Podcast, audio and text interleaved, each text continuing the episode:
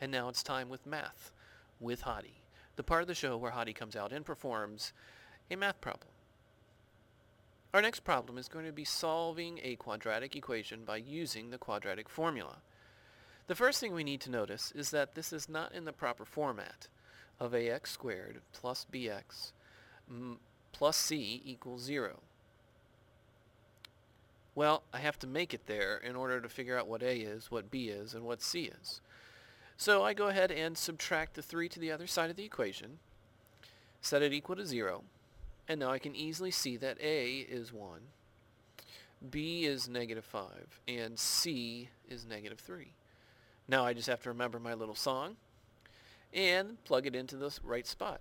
So x is equal to minus b. Well, let's see, that's 5 plus or minus the square root of b squared. Uh, 25 minus 4ac 4 times 1 times negative 3. And so that would be positive 12 all over 2a. 2 times 1, of course, is 2. Now it's just a matter of cleaning up the radical. 5 plus or minus 25 plus 12 all over 2.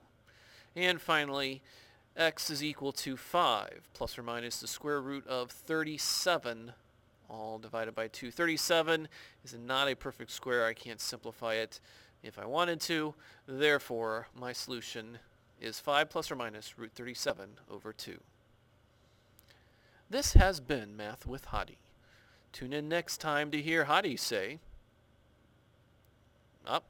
Oh, that's it, folks. Sorry, out of time.